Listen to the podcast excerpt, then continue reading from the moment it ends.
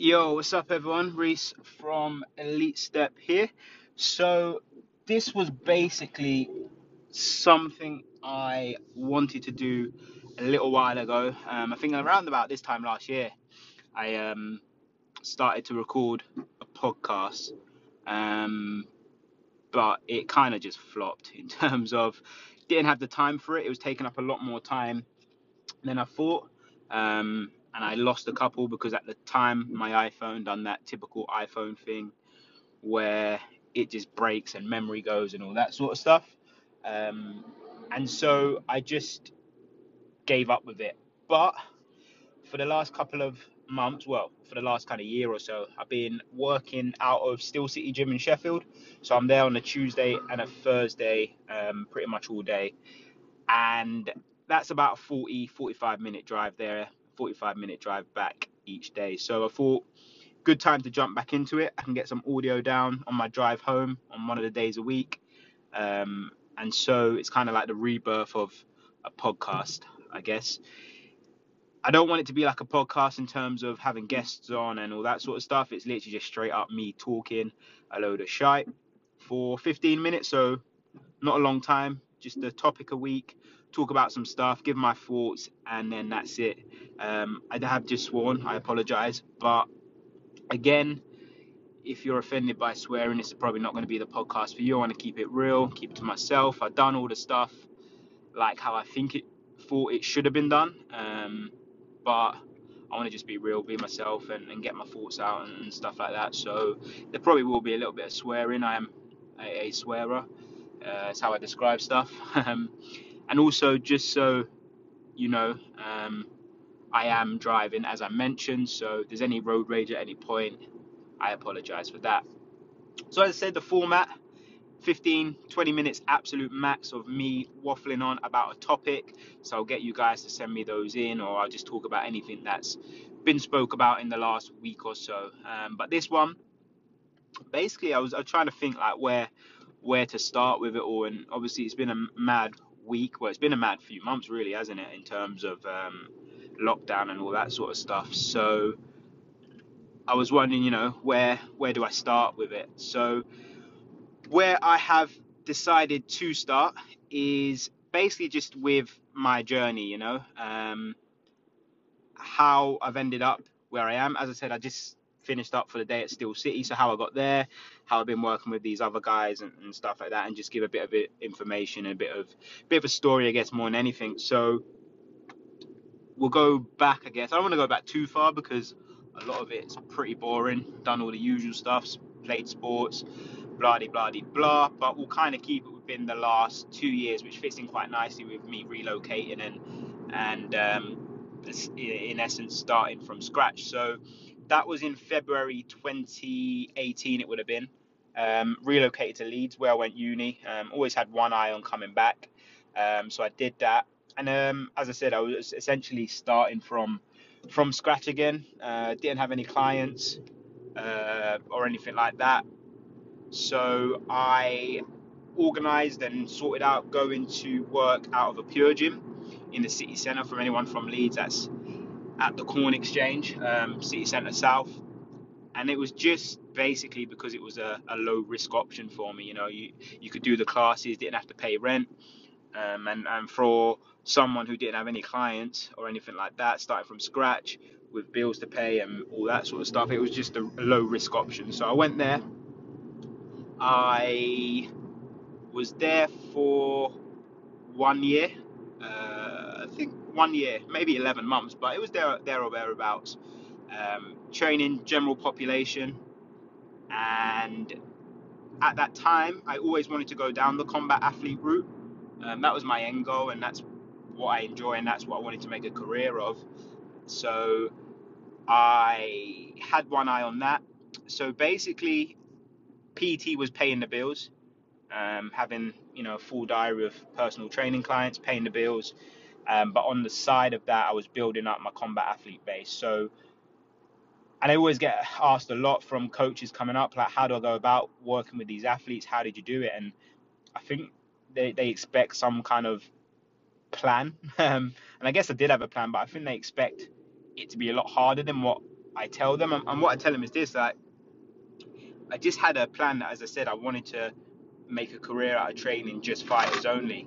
Um, and so the first day I moved to Leeds, that week, I basically just traveled around or messaged on Instagram every boxer, trainer, or anything like that within a, a drivable distance.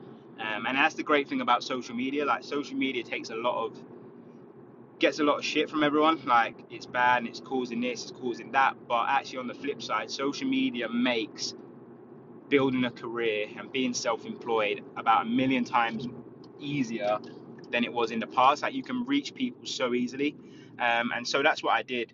Um, that was my plan, just message as many people as I can, try and get in contact with as many people as you can. I actually spoke to someone last night as well who said they've done a similar thing, you know, how a lot of people um, get embarrassed, maybe is the right word, uh, embarrassed that someone may not reply, and so they don't do it. And I totally get it, but for me, that's never been a case. I always just think, like, why not? Like, the worst case situation is that they don't reply, and you're just in the same position as you are. You know, they're either going to see it, not reply, not see it and not reply, or they may reply. That's your options. And and if you don't, uh, if you don't send the message initially, then they're definitely, definitely not going to reply. So you're not losing anything. And at the end of the day, if they don't reply, then so what? Uh, get over it. It's not a big deal. And, you know, there's there's this ones that will reply as well. It's actually funny enough. Um, Sonny said to me the other day, I think it was on Tuesday. Yeah, Tuesday session. He uh, he said to me, yeah, you messaged me about, I don't think it was about two years ago or whatever it was. He was like, I just ignored you. And I was like, nah, nah, I don't think I did. And I was like, I wouldn't be surprised because I messaged pretty much everyone. He's like, yeah, you did. Um, and I actually checked last night. And, uh, yeah, I had messaged him and he did ignore me, yeah, um, which is funny. But, you know, it, it is what it is. You message people, they don't reply, they do reply. Um, I know a lot of people as well who didn't reply then, who I'm now working with. Well, not a lot of people, um, a couple who... Also, I know I've worked with people in the past who said they weren't interested and then they've got in touch with me. So, like, even if they don't reply and they don't want to take you up, it just opens up their eyes to you. Um, and that's always a good thing. You know, you need as many eyes on you as possible. So that was my, my strategy anyway. Get in touch with as many people as I could. And then from that, I think, honestly, I think I got maybe about ten replies in total. And I must have messaged maybe about one hundred people. Um, all levels, all athletes, all fighting, whether that's amateur M M A, amateur boxing, pros, whatever. Uh, probably got five replies or something stupid. Uh, one of the guys that re- uh, replied to me was P down at Golden Team based in Leeds. Um, and so I went down, met up with him, had a meeting. He said to me, all right, cool, all sounds good. Let's get a trial session booked in with one of my guys who, who ended up being Mick. Um, he was like, yeah, he's a five and oh professional. Come and do a little session with him and we'll see how it goes. So I did that. Um, all went well. And, you know, I'm still working with Mick now. So two years on, he's now ten and oh, ten and oh, I think. Um, and, that, and that was my way in. That was my first professional athlete. From then, I always feel like it just snowballs. You know, you have to push through, but at some point it's going to snowball. Um, so from then, I carried on doing my P T, training Mick. He was my only fighter, and that was maybe in the April time, April of twenty eighteen.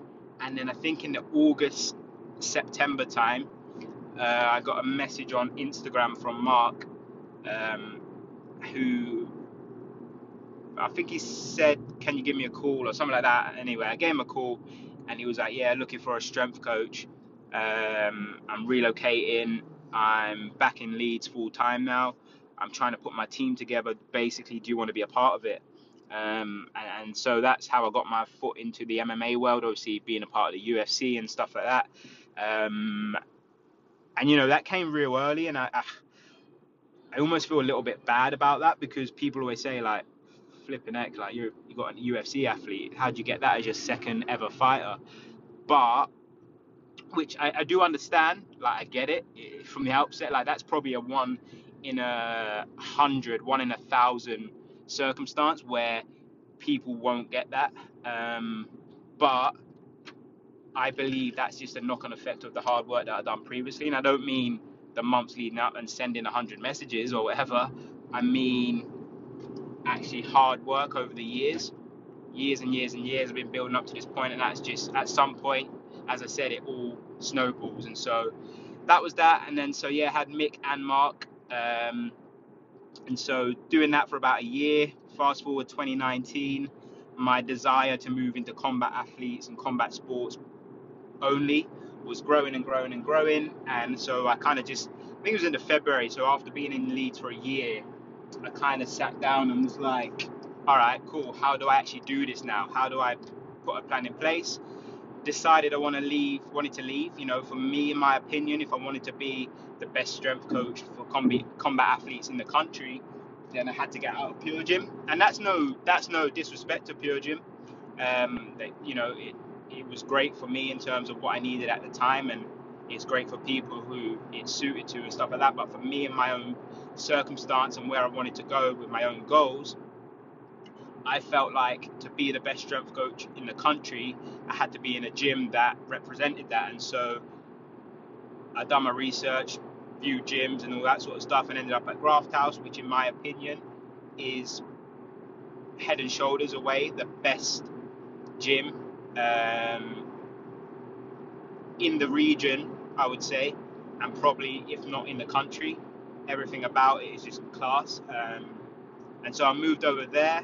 Again, it was almost like starting from scratch again, where I lost all my clients pretty much. It was a bit of a manic two weeks, to be fair. So I done all the finances. I, I let people know I was leaving, let people know where I was moving to, all that sort of stuff, and worked out, you know, I'm keeping this many clients. I've lost this many clients. This is what it would take. This is how much money I'll have coming in.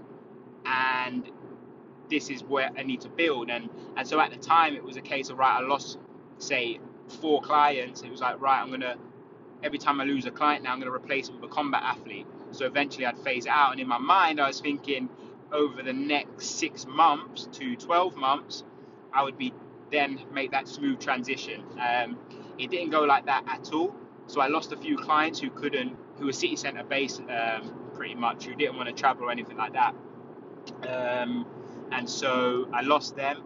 And then within about two weeks of being at the new gym, I lost, I would say, about eighty percent of my clients because of they didn't want to make the journey anymore, um, breaking up with girlfriends, having to move home. Someone lost their job, couldn't afford P T, and like literally everything that went wrong. And I mean, I don't mean that from a selfish point of view, because as I said, people are breaking up with their partners and losing jobs and stuff. That's never good. But from my own personal point of view, everything that went wrong did go wrong. And I was down, and I literally I had one month's worth of uh, savings in my account, which paid for, I think it was the May rent and bills and gym rent, and that was me done. Like if I didn't build up my client base within four weeks, I don't know what I would have done. And it was close to that. You know, there was times when I had conversations and I was like, you know, I think I'm going to have to get another job just to tie me over, you know, maybe work in a bar or something like that. Um, and so what I done, I put a testing day together where I invited combat athletes to come in for a testing session, wrote them up a report, gave them pointers, and then tried to get clients off the back of that. And it worked really well. I think I picked up maybe five, six clients within two weeks doing that. And that kind of made me, or put me in a position where I could break even. Um, and so that probably put me in a point where I was sixty percent combat athletes after four weeks of being in the new gym. And then I lost a few more clients, P T clients, and then replaced them with boxers again, and so on and so forth. And by the June, so as I said earlier, I was expecting six months to a year to be one hundred percent combat athletes. And by the June, so two months later, eight weeks later, I was one hundred percent working with combat athletes, which is a great thing because it's what I wanted. Um, and so uh, but it just wasn't the path that I was expecting. And I think, like, for anyone listening, if there's anyone listening, um, that's something to just bear in mind, that like when you have these setbacks in life, in your career, in sport, whatever it is, sometimes they work out for, for the good. You know, there's an opportunity in every setback, and it's just working hard and sticking to your principles, sticking to your guns, staying strong-minded, strong-willed, having a plan in order to see what those uh, what those opportunities are. Excuse me. Um, and yeah, so that was it. And then from there, um, I built and built and built. And it was just after the June time, so I'll just tell you a little bit how I ended up at Steel City, really. Um, and I think it's funny, just so you can see the transition from, I guess, Sonny ignoring my message to then working with him now um, and winning a British title with him, which is like ironic at the highest end. Um, so in about the June time again, took to social media again when I done that move in terms of messaging athletes, hey, do you want a free testing session? Messaged so many people again. One of those was my boy Levi, who who obviously trains at Steel City. He replied and said, oh, no, I'm actually looking for someone to do my S and C. Um, I'll come down. He jumped on a train, done a testing session, and then decided, yeah, it all sounds good. I want to work with you, sort of thing.